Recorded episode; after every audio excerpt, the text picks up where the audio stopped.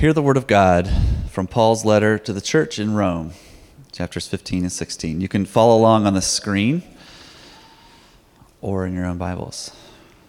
And this is going to take a little while. Romans 15 and 16. We who are strong must be considerate of those who are sensitive about things like this. We must not just please ourselves. We should help others do what is right and build them up in the Lord. For even Christ didn't live to please himself. As the scriptures say, the insults of those who insult you, O God, have fallen on me. Such things were written in the scriptures long ago to teach us. And the scriptures give us hope and encouragement as we wait patiently for God's promises to be fulfilled. May God, who gives this patience and encouragement, help you live in complete harmony with each other, as is fitting for followers of Christ Jesus. Then all of you can join together with one voice, giving praise and glory to God, the Father of our Lord Jesus Christ. Therefore, accept each other, just as Christ has accepted you, so that God will be given glory. Remember that Christ came as a servant to the Jews, to show that God is true to the promise he made, so that the Gentiles might give glory to God for his mercies to them. This is what the psalmist meant when he wrote, "For this I will praise you among the Gentiles. I will sing praises to your name." And in another place it is written, "Rejoice with his people, you Gentiles."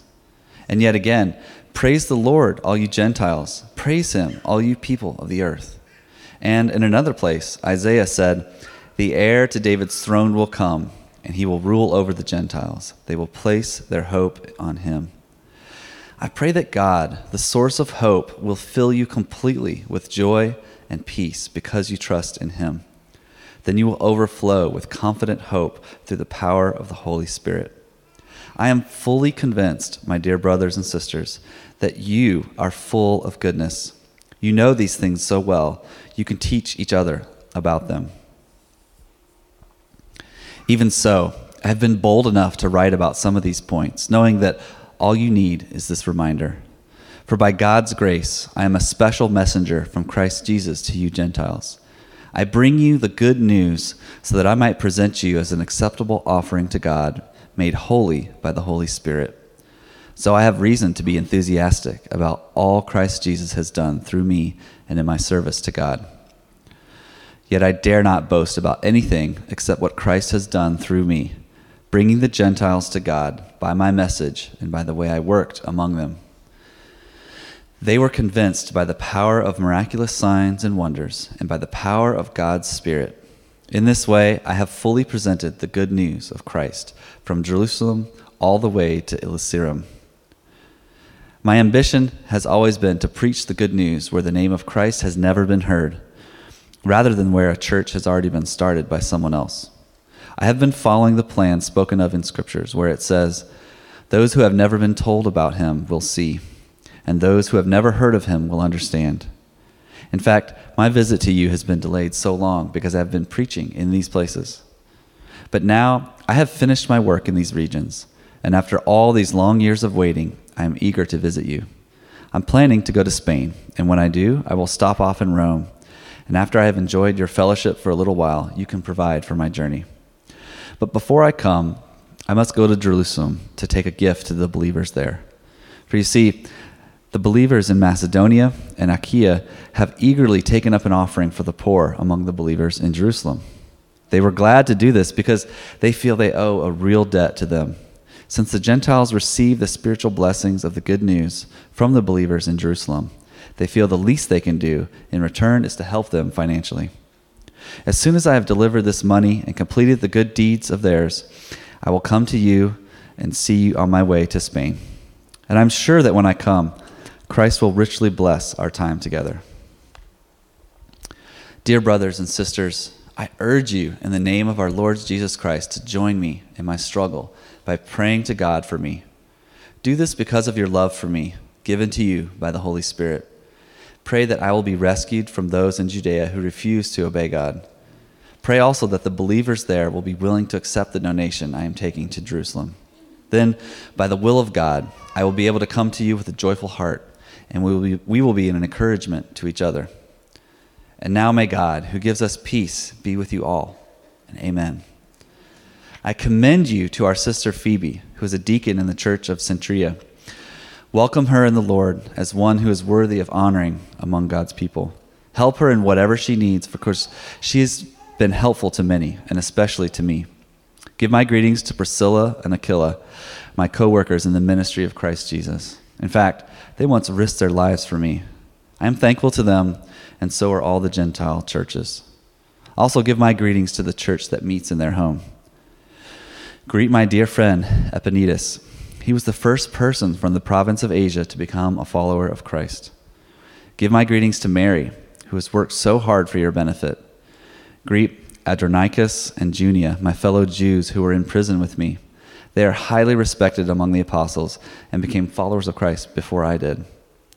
Greet Ampliatus, my dear friend in the Lord. Greet Urbanus, our co-worker in Christ, and my dear friend Stachys. Greet Apelles, a good man whom Christ approves, and give my greetings to the believers from the household of Aristobulus. Greet Herodion, my fellow Jew, and greet the Lord's people from the household of Narcissus. Give my greetings to Tryphenia and Tryphosa, the Lord's workers, and to dear Persis, who has worked so hard for the Lord. Greet Rufus, whom the Lord picked out to be his very own, and also his dear mother, who has been a mother to me. Give my greetings to Asyncritus, Phlegon, Hermes, Petrobus, Hermas, and the brothers and sisters who meet with them. Give my greetings to Philologus, Julia, Nereus, and his sister, and to Olympus and all the believers who meet with them. Greet each other with a sacred kiss. All the churches of Christ send you their greetings. And now I make one more appeal, my dear brothers and sisters. Watch out for people who cause divisions and upset people's faith by teaching things contrary to what you have been taught. Stay away from them. Such people are not serving Christ, our Lord. They are serving their own personal interests.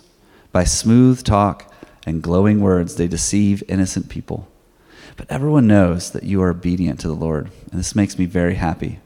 I want you to be wise in doing right and stay innocent of any wrong. The God of peace will soon crush Satan under your feet. And may the grace of our Lord Jesus be with you. Timothy, my fellow worker, sends his greetings, as do Lucius, Jason, Sosas Pater, and my fellow Jews. I, Tertius, the one writing this letter for Paul, send my greetings too, as one of the Lord's followers. Gaius says hello to you. He is my host and also serves as host to the whole church. Erastus, the city treasurer, sends you his greetings, and so does our brother Quartus. Now all glory to God, who is able to make you strong, just as my good news says.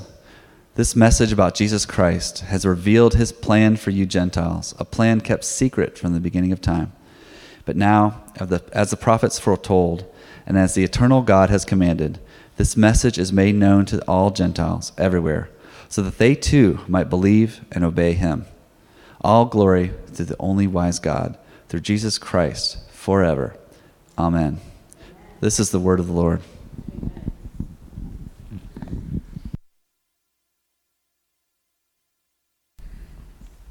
Wow, thank you, Nathan. That was a long passage. That might be the longest passage ever read in church history. So thank you, Nathan. If my handout people can hand the handout. And if you're playing Waypoint Bingo, I know I'm known when I preach to be the guy who has handouts and long passages. So you can check off both. Don't tell me that you guys don't play Waypoint Sermon Bingo, right? I know that I think for Pastor Lawrence, every time he says doggy dog world, or he says something about he's a science fiction nerd and he loves fantasy stories, you check the box. Or Pastor Josh talks about Subarus. Eric has new ones. I'm not sure what Eric's, I know the youth have already, they have their own bingo game for Eric and some of the stuff he brings up. Or I'll talk about college football. But you're getting a handout and a pen. And there's a reason why I'm giving you this. We're not playing bingo, but we are, I'm giving you this handout, and this is the entire scripture we just read. And I believe that this 15 and 16 were meant to be read all together. That's why we read it. I believe when the church in Rome got this letter, they heard the whole thing all at once. They probably heard the whole, at least chapters 12 through 16 would have been read all together. And when the letter circulated throughout the Christian world, each church would have heard the whole letter, or at least large sections of the letter. So part of this morning was discipline in that. On your handout, I give you a pen, and it's even cardstock. I'm giving that to you because I want you to underline. I want you to take notes. I work with international students. Some of them know the Bible well. Some of them have never seen the Bible before. But I normally print it out. I normally use New Living Translation because it translates the Greek and Hebrew idioms into modern English. And I ask people to take notes, underline, say, God, what are you saying to me through this passage? So that's my challenge to you this morning, is to take notes on the thing, underline anything that, and just begin this process. It's just a different way to study the Bible.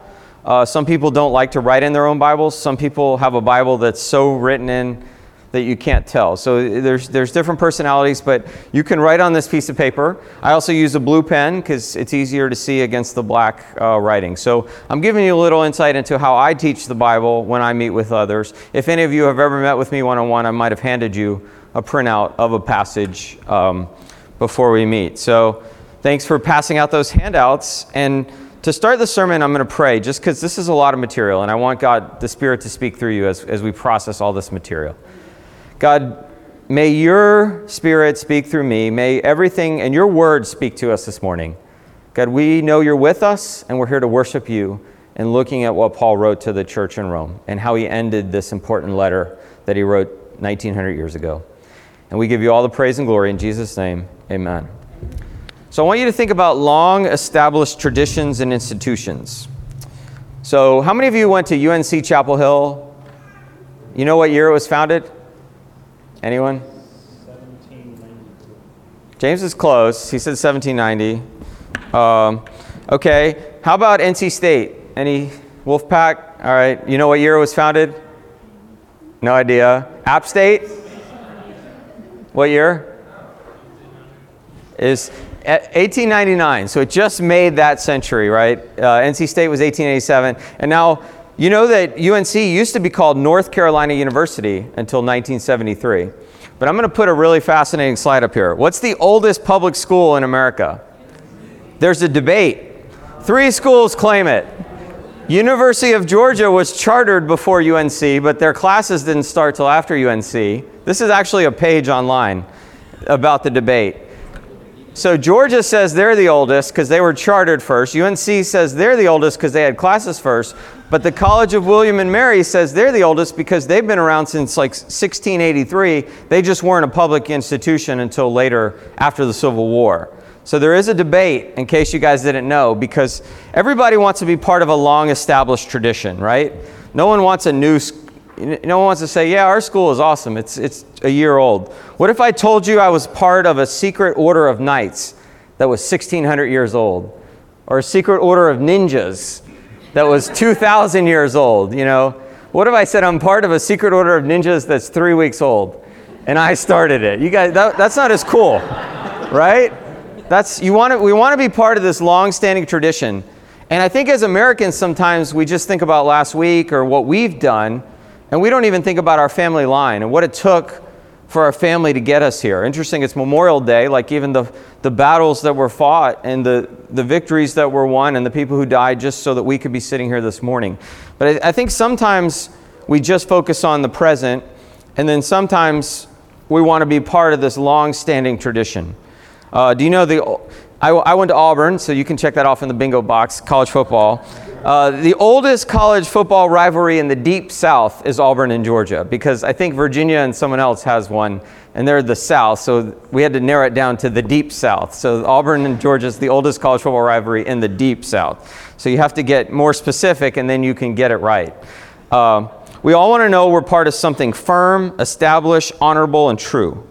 Even when we start something new, it's based on tradition, experience, and established rules. Charter schools and online education are basically new institutions. They're around less than 20 years old, but they're based on established schools, established models. They just add new elements and methods. They're not completely new establishments, but at their core, they're really close to the original. Waypoint is less than 5 years old, but we are part of something that God started in the Garden of Eden. And we are part of a new kingdom that Jesus ushered in 2,000 years ago. And we are united with brothers and sisters all over the world in worshiping and building that kingdom. We're a local church here in Durham, Chapel Hill. You actually know that we're in the city of Durham, but we have a Chapel Hill zip code because we're on a Chapel Hill postal route. So I like to call it Durham Hill. So here in Durham Hill, we're made up of around 200 people who call themselves followers of Jesus, with a mission to love God and love others, to share the good news of Jesus Christ with our neighbors, locally, and people from every language, tribe, and tongue around the world. So for this morning, I want to answer three questions about us as Waypoint Church, a local church here in Durham Hill. Maybe I can get credit for coining that phrase. With a big heart for the Triangle and a big heart for the world. So these are the three questions we're going to answer. Where do we come from? Why are we here? And what do we do now? Isn't these the three great questions of life anyway? So where did Waypoint come from? I know 5 years ago, Pastor Lawrence gathered a group of people to meet and pray about starting a new church in the Triangle. But that's not where we came from. That view is too limited. That'd be like answering, where did the iPhone come from? If someone said, where'd the iPhone come from? And you're like, it came from a factory in China and I bought it at Best Buy, right? But really, the iPhone is a result of over 70 years of research and development. Back in 1949, when German engineer Werner Jacobi filed a patent for what became the microchip. And then in the 70s, when guys like Steve Jobs and Bill Gates were making computers in their garage. Or in 1982, when IBM began selling the Simon Personal Communicator, which is technically the first smartphone. Or in 2007, when Apple began selling what we know as the iPhone. You get my point. Yes, Waypoint is 4.5 years old, but we are part of something much bigger. We are part of God's redemptive plan for the world. So I'm going to put a slide up, and I'm going to move, because I did this before. So I want you to think about this. So this is like all eternity. So God is like as far back that way. That's all eternity. And here's the garden.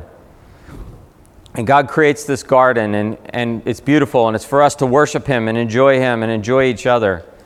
And we sin, and we fall, and we rebel against God, and it brings death. But God makes a covenant promise that we won't get death, that there will be a way for us to be restored. And then Adam and Eve get that promise. And then there's Noah, and God makes another promise with humanity.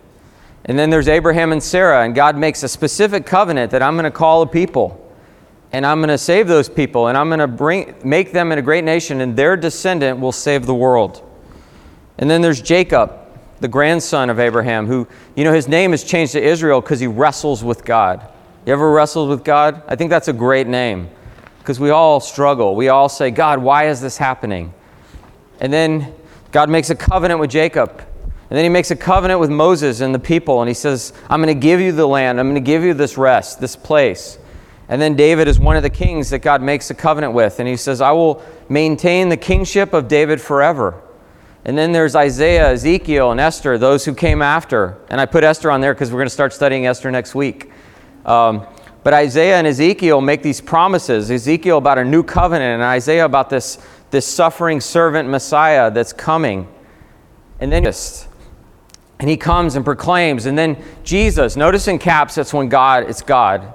Except for the first God isn't, but you get my point. So Jesus comes. And then Jesus gives us a spirit, and he ascends. And then the early church. And then this church in Rome. And then there's all this history. And then there's Waypoint Church right here. And then there's going to be more history. And then Jesus is going to come back. And then there's going to be a new heaven and a new earth, and there's going to be all that history. So we're like right here. I'm not going to preach from right here. I'm going to preach from there, from my notes. But this is where we are. So I want you to make that visual. Some people are visual learners. I am. Just think about this long chain. Waypoint is a point in history. We didn't start 4.5 years ago. We didn't even start as part of the Summit Network or in America, the American church, the English-speaking church. We started way back there when God made a covenant promise after Adam and Eve rebelled against him. And he made a specific covenant with Abraham and with Jacob and with Moses and with David and proclaimed through Ezekiel and Isaiah and the prophets that Jesus would come. We're part of that. So that's how we got here. And I love history, and if you want, you can have lunch with me, and I'll talk about the in-between. because I'm a history buff and a church history buff, so I'd love to eat lunch with you and answer your questions about what happened in between from the early church to Waypoint. But I just wanted you to get that timeline in your head. Okay, why are we here? We can keep that up as you're thinking about this. As a congregation of Waypoint, we spent 4 months studying the Gospel of John. 4 months. And in that, I hope you begin to see, why are we here? What was Jesus' mission? Why did Jesus come? To establish a church, empower them by the Holy Spirit to go out and be his people, to restore what we had in the garden, to fulfill the promise God, the covenant God made with Abraham and with Isaac and Jacob and Moses and was promised by the prophets, the new covenant that Ezekiel promises us. Jesus came and he returned to the Father and he opened a way for new life for his people.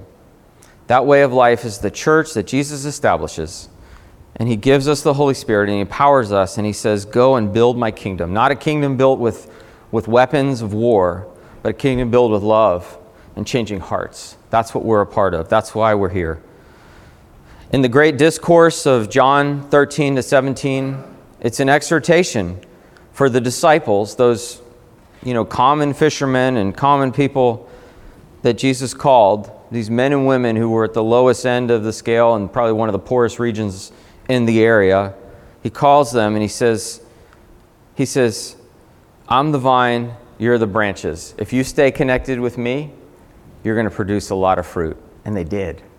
They did. How did such simple, common people change the world? And the only message they had was, we serve a guy who died and rose again. It had to be true. And they went out and they changed the world by the power of the Holy Spirit. Jesus says, it's better that I leave so that the Spirit will come. And then you can really live out this new way of life. So we are here because God had a plan to redeem his people. And he made a covenant with his people. And Jesus came to fulfill that covenant. Jesus comes, he lives, he dies, he rises again at Easter. And then he ascends to the Father after 40 days. Actually, we're in that period. If you notice at Easter, we put the white cloth up, and it's still up. It's not even 40 days since Easter. We're going to keep that cloth up. Ascension Day is May 30th. That's 40 days from Easter. So we'll actually take that down this week. And then we'll keep the flags up, because Pentecost Sunday is June 9th. And then just to remind us of this timeline, of how long Jesus was on earth after he resurrected, teaching and showing people that that his resurrection was true, and that God's plan wasn't to conquer the Roman army through military might, but it was to change hearts.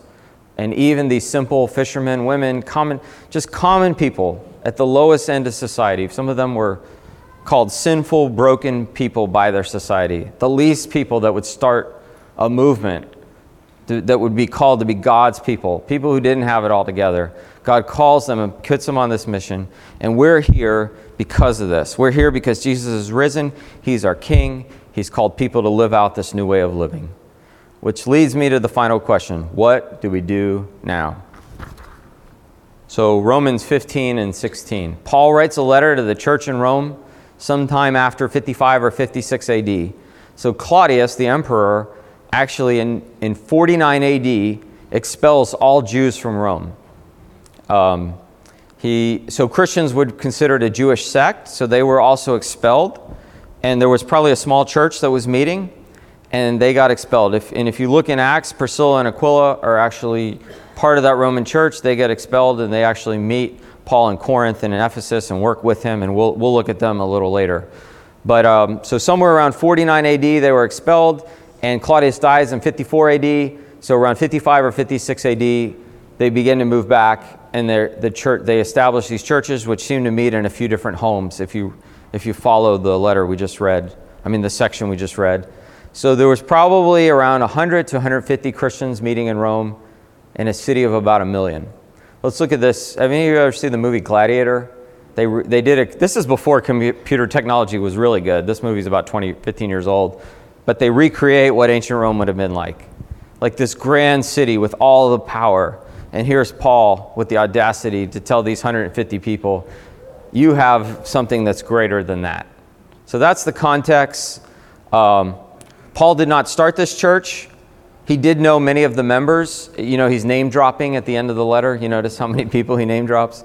And he probably met them when he lived in Ephesus and Corinth, like Priscilla and Aquila, because Ephesus and Corinth were key Roman cities. So when they got expelled from Rome, they probably went and did their trade or started their lives over. And those two cities where Paul actually had established churches. So even in the midst of people getting expelled out of a city, a great tragedy, God still used it to build his kingdom. And I believe the church in Rome was probably stronger because of this, because they got to engage with what Paul was doing in Ephesus and Corinth and these other cities. So why study Romans 15 and 16? Romans is a letter that Paul writes to encourage a local church. He did not start, he never visited this church. In the beginning of the letter, at the end of the letter, it comes across like a missionary support letter. Any of you ever wrote one of those? Maybe when you were in youth group, you're like telling everybody what you're going to do, how great it's going to be, how you're going to change lives, and you're going to be changed, and you need money, right? And then at the end, you write a thank you note, and you do some name dropping maybe. That's what Paul, if you look at Romans 1, like 1 through 14, and then the end of Romans, it's kind of what Paul's doing.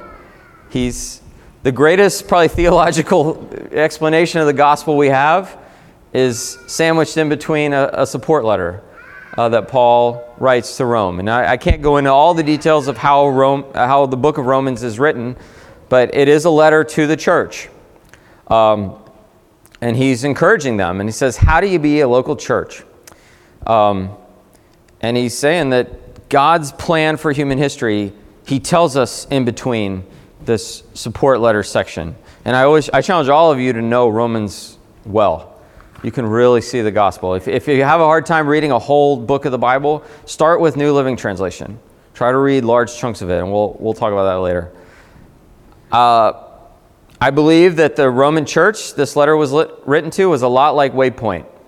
About 4 years old, a mix of people from different backgrounds and cultures, trying to grow together, people who moved here from different places. I mean, it was almost strikingly similar to who we are right now. A local church with people with zeal to share the good news locally and in other places, and people who were connected to what God was doing in other places. So you see the similarities? Starting to see why I wanted this. I prayed. So we're doing a little mini-series, in case you missed it. We finished John. We're starting Esther next week. And last week and this week, we're just saying, what is the local church? Because some people are like, well, we're here. Is the local church just the building and casseroles and dinners? Or is the local church just outreach or VBS or all the, just what is the local church? And I would say Paul gives us really good hints of what the local church is at the beginning and the end of Romans.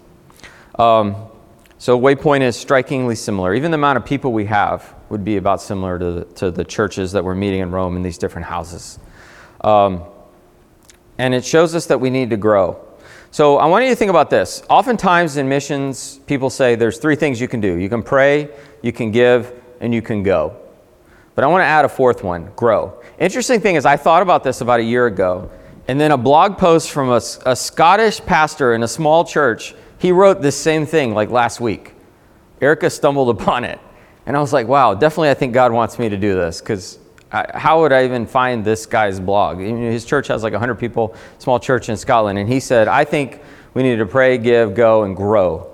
And that's Paul's model. And he even uses Romans 15 as his example too. I was like, wow, God, you really, this is cool stuff. And what that means is, yes, we pray for God to move around the world. We give sacrificially, and we go. But we also need to grow as the local body, because when we establish a new church, we want them to grow. If the local church is growing, the kingdom will expand. I don't think Paul wanted the church in Rome to stay at 100 people forever and then just keep sending people to other places. I think Paul wanted to go to Spain, and he was excited that people wanted to go to other places. At the same time, Paul wanted them to grow. He wanted them to love their neighbors and reach their neighbors so that more and more people in Rome could hear the good news. Actually, even the size of Rome and the size of like our area is about the same too. It's strikingly similar. All right, so let's just dive into it. What does it mean to grow? Romans, all I'm going to do is pretend now we're in Bible study. So get your notes out, get your pen out. Romans 15:1. We who are strong must be considerate of those who are sensitive about things like this. We must not just please ourselves. So he's saying for the mature believers, you need to pay attention to, and in the original Greek it said the weak, but the New Living's translated in English as sensitive. Be careful. Those who are more mature, build up. We should help others, do what is right, and build them up how? In the ways of our church? No, in the ways of the Lord. So Paul's first instruction of how to grow is the mature people should be consciously building up those who are figuring things out, who are less mature. But that doesn't mean the mature people have arrived, because the mature people also need to be building each other up. So that's kind of Paul's first thing to help you grow. Then keep going in your notes, in your handout, verse 3. For even Christ did not live to please himself. Jesus lived for others. That's our call. As the scriptures say, the insults of those who insult you, O God, have fallen on me. And this is a quote from Psalm 69. Jesus was the suffering, insulted Messiah. He suffered. He was insulted. He was ridiculed for us. And I love this second half. It says, the scriptures give us hope and encouragement as we wait patiently for God's promise to be fulfilled. Paul wanted to remind them that they're not just this Rome church right here. They're not just the last 4 years when they all came back after the persecution. That their promises go back way back here, all the way back here. Paul's reminding them that this was promised in the scripture, and it's coming true in you, in your local church. You're part of something bigger. Jesus, but what's the foundation? The foundation is the Messiah. I'm going to put a picture up. So this is the Back Bay of Boston. We lived in Boston for 4 years. The houses here are like one bedroom's like $1 million. They're like these brownstone, townhouses and stuff. All that area, including that tall building, are built on pylons that were built in like the 1890s. Like it was a swamp that they just filled in with garbage and stuff. So all that, if you were to look underneath, you'd be like, how is this thing even holding up? Like it's built on, 19th century technology, holding all that up because they just filled in the bay basically. So, but the foundation seems to be doing okay. But you don't see the foundation. All you see is the beautiful buildings. And I think sometimes as the church, we say, look at us, look at these beautiful buildings. But we forget that underneath is the foundation of Jesus Christ and what he's been doing. And Paul's reminding them of that. That you're not just a great building that you were able to buy. You're part of this solid foundation of Christ that's holding us up every day as his church.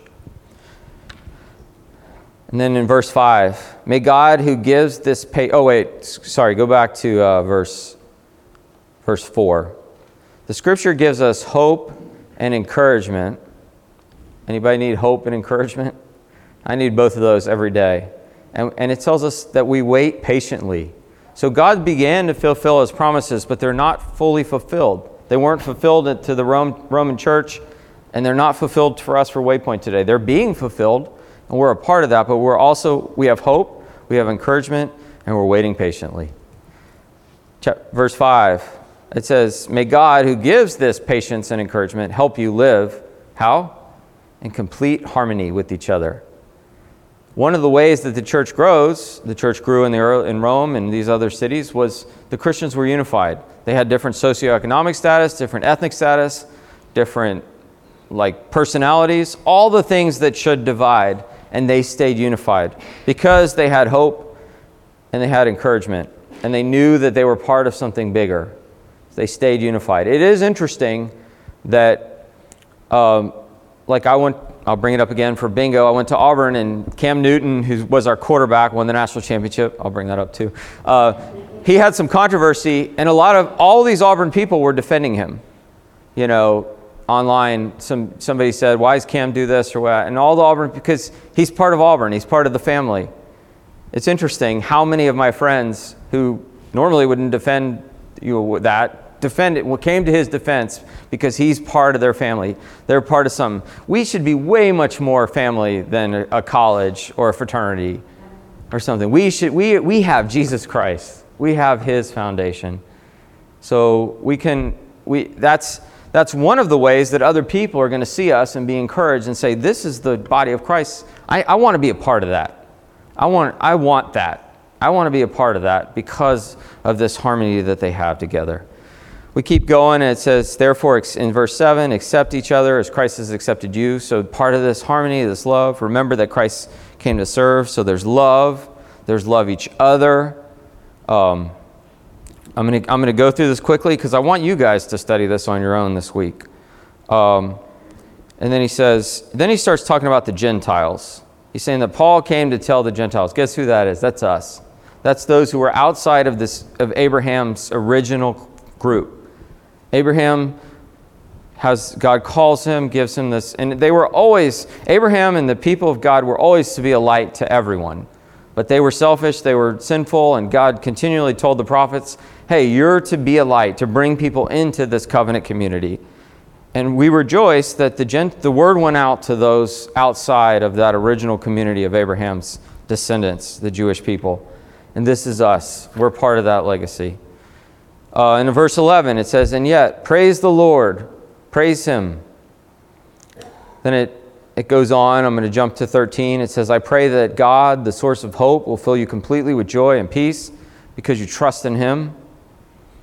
Then you'll overflow with confident hope through the power of the Holy Spirit. Is this your life? Do you feel this? Is joy and hope? This doesn't mean that things don't go bad. Actually, some of these people had to live outside of Rome for years because of persecution.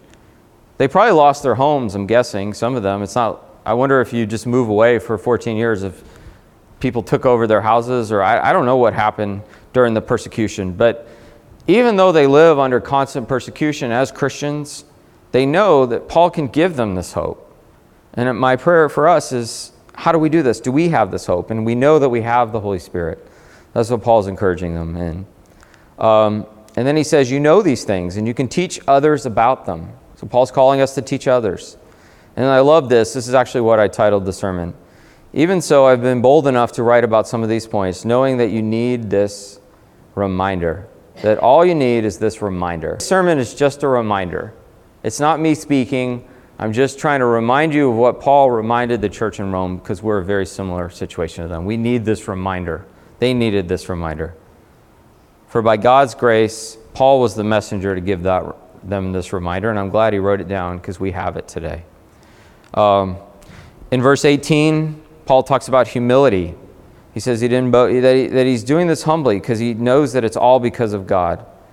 And then he presents the good news in verse 19. And then he says, my ambition has always been to preach the good news where the name of Christ has never been heard. So remember the go, the give, and the pray? I think all three of those are here, but it's mixed into the grow as a church. So if you look at verse 20 to 22, it's the go. Paul wants to go. He's been delayed coming to Rome because he's been going to other places. And then in verse 23 and 24, he wants to keep going. So that's the go. Sorry, the second page, the print is really small because I wanted to fit it all on one page. And then he says at the end of 24, after I have enjoyed your fellowship for a while, you can provide for my journey. So he's asking. So all of you who wrote that support letter where you're going on a trip and you want to ask and you're nervous, Paul asked them for money. And then he talks about this collection for the church of Jerusalem. He gives a long thing. And back then, it wasn't like they could Venmo people. So Paul doesn't just Venmo the collection. He doesn't all right, everybody, pull out your phone and give your donation, and then I'll send it to the church in Jerusalem.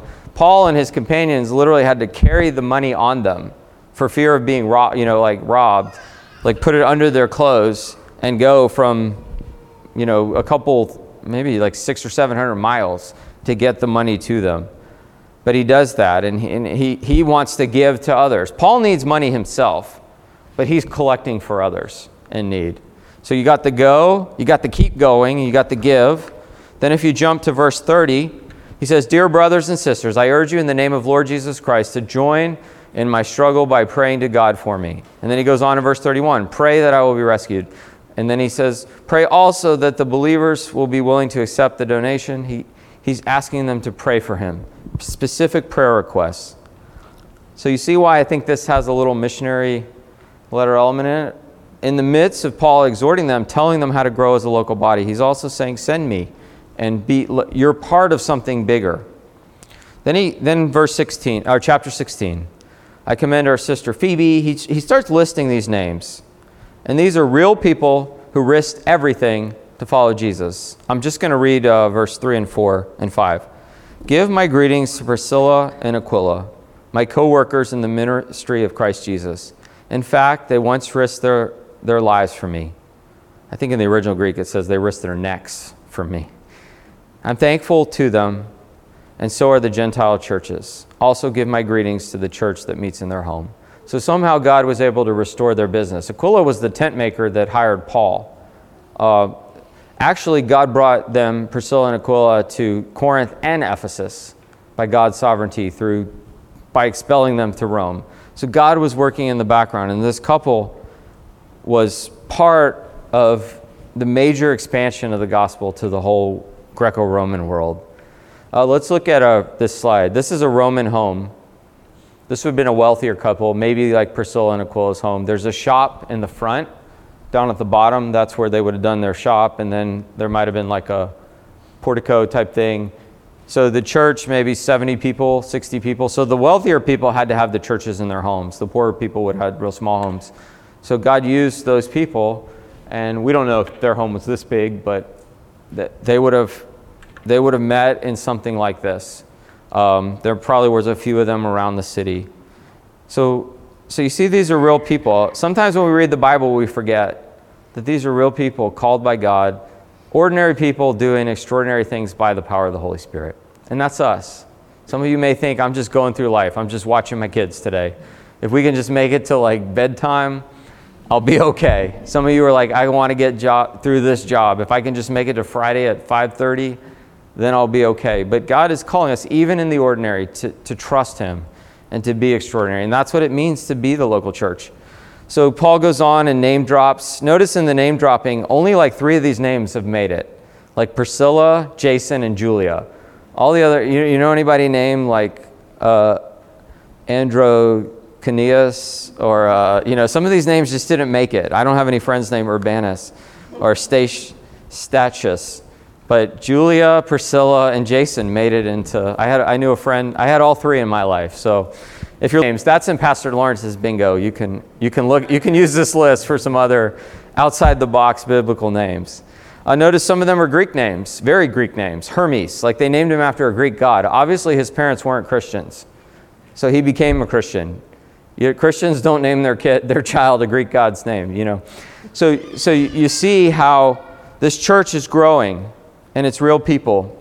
But I want to say this. I didn't ask any of these people, but I think if Paul was writing a letter to Waypoint, he might say, greet James Shafto, a servant at Neal Middle School, loving kids every day. Greet Amelia, like helping Danny out with ISM at Duke's campus. Greet Emily and Pat Ryan as they love people in their neighborhood. Greet Bree Balcom as she is a social worker helping kids cope with trauma. Greet Eddie Triger as he serves God as the assistant principal at an elementary school. The list could go on and on. Greet Eric and Sarah as they serve the youth here at Waypoint, and they serve at Apartment Life in their community. I believe if Paul was writing this letter, it wouldn't be name dropping to get more money. He would be honest that all of you are doing something for God's kingdom. And then it goes on, there's an appeal. In verse 17 and 18, he says, watch out for division based on untruthfulness. Then he says, the sound doctrine is the gospel that's been passed down to us. He says, Satan will be destroyed. He will be crushed under our feet. And we have grace from God to do that. We know this will happen. Interesting thing in verse 22, Tertius, wrote the letter. So Paul delegated. Paul didn't actually, he probably didn't have really great Greek. I mean, he probably had good Greek, but he wasn't a good writer. So someone else wrote the letter for him. Hand wrote it. This was a long letter. Paul delegated. He used other parts of the body. He allowed people to use their gifts to build his kingdom. We're on this adventure together, guys. There is a list of names of us as Waypoint. We are this local church. We're trusting God. We're part of this big picture. Never forget that. Never forget. That's what it means to be the body of Christ. We get to send people to all these countries. We get to give to that and pray for them, but we also get to do it here. 3 applications really quick. Take your sheet home and reflect on it. Go through this passage again this week. Read Romans 12 through 14, the other part. And then if you want to go back and read 1 through 11, kind of setting up, this is the gospel. Romans 1 through 11 is like, this is the gospel. This is all this. This is how you got here. And then 12 through 14 is what you need to do. Then it says, ask God how he wants you to grow individually and as part of the local body of Christ this summer. So set a goal just for this summer. Say, God, what can I do this summer to be part of the local body of Christ? What are you calling me to do? How can I grow personally, and how can I grow this body? And the final thing is ask God with whom you can share the good news with this week, this summer, and this year. Pray for a specific person or people, and just keep praying. You may be a shy introvert, so I'm not saying like go knock on their door. I'm just saying pray for them, and maybe pray, say, God, I'm so shy, and I'm so introverted, I'm so scared, that make them start the conversation and give them all the words, and all I got to do is be your vessel. Pray that prayer. Try it. See what God does as we pray that we can share the good news with somebody. Let's pray. God, I gave a lot of information. We looked at a very, very long passage that you gave Paul to encourage a local people. I know for some people in here it might have been too much information, and I broke the rules of TED Talks and speaking, God, but I know that your word is powerful, and you wanted Romans 15 and 16 to be thought through together as a unified way that you're encouraging the church, God. And I pray that our church, Waypoint Church, and those who are visiting us today would feel a little more a part of what you're doing. They would know that you started something way back in the garden, and you are faithful to your covenant promises with your people. And I pray if there's someone in here who doesn't even know what that means, they don't know what it means to follow Jesus, that they would ask the person who brought them, ask the person next to them, say, what does it mean for me to follow Jesus? What does it mean for me to know this good news? God, I thank you for calling us as a local church, and I pray that we'd be a church that prays, that gives, and that goes. But God, I pray that we would grow. We would grow as your people and grow as your church. And we give you all the praise and glory, God, and we know the power of your Holy Spirit is with us to do this. In Jesus' name, amen.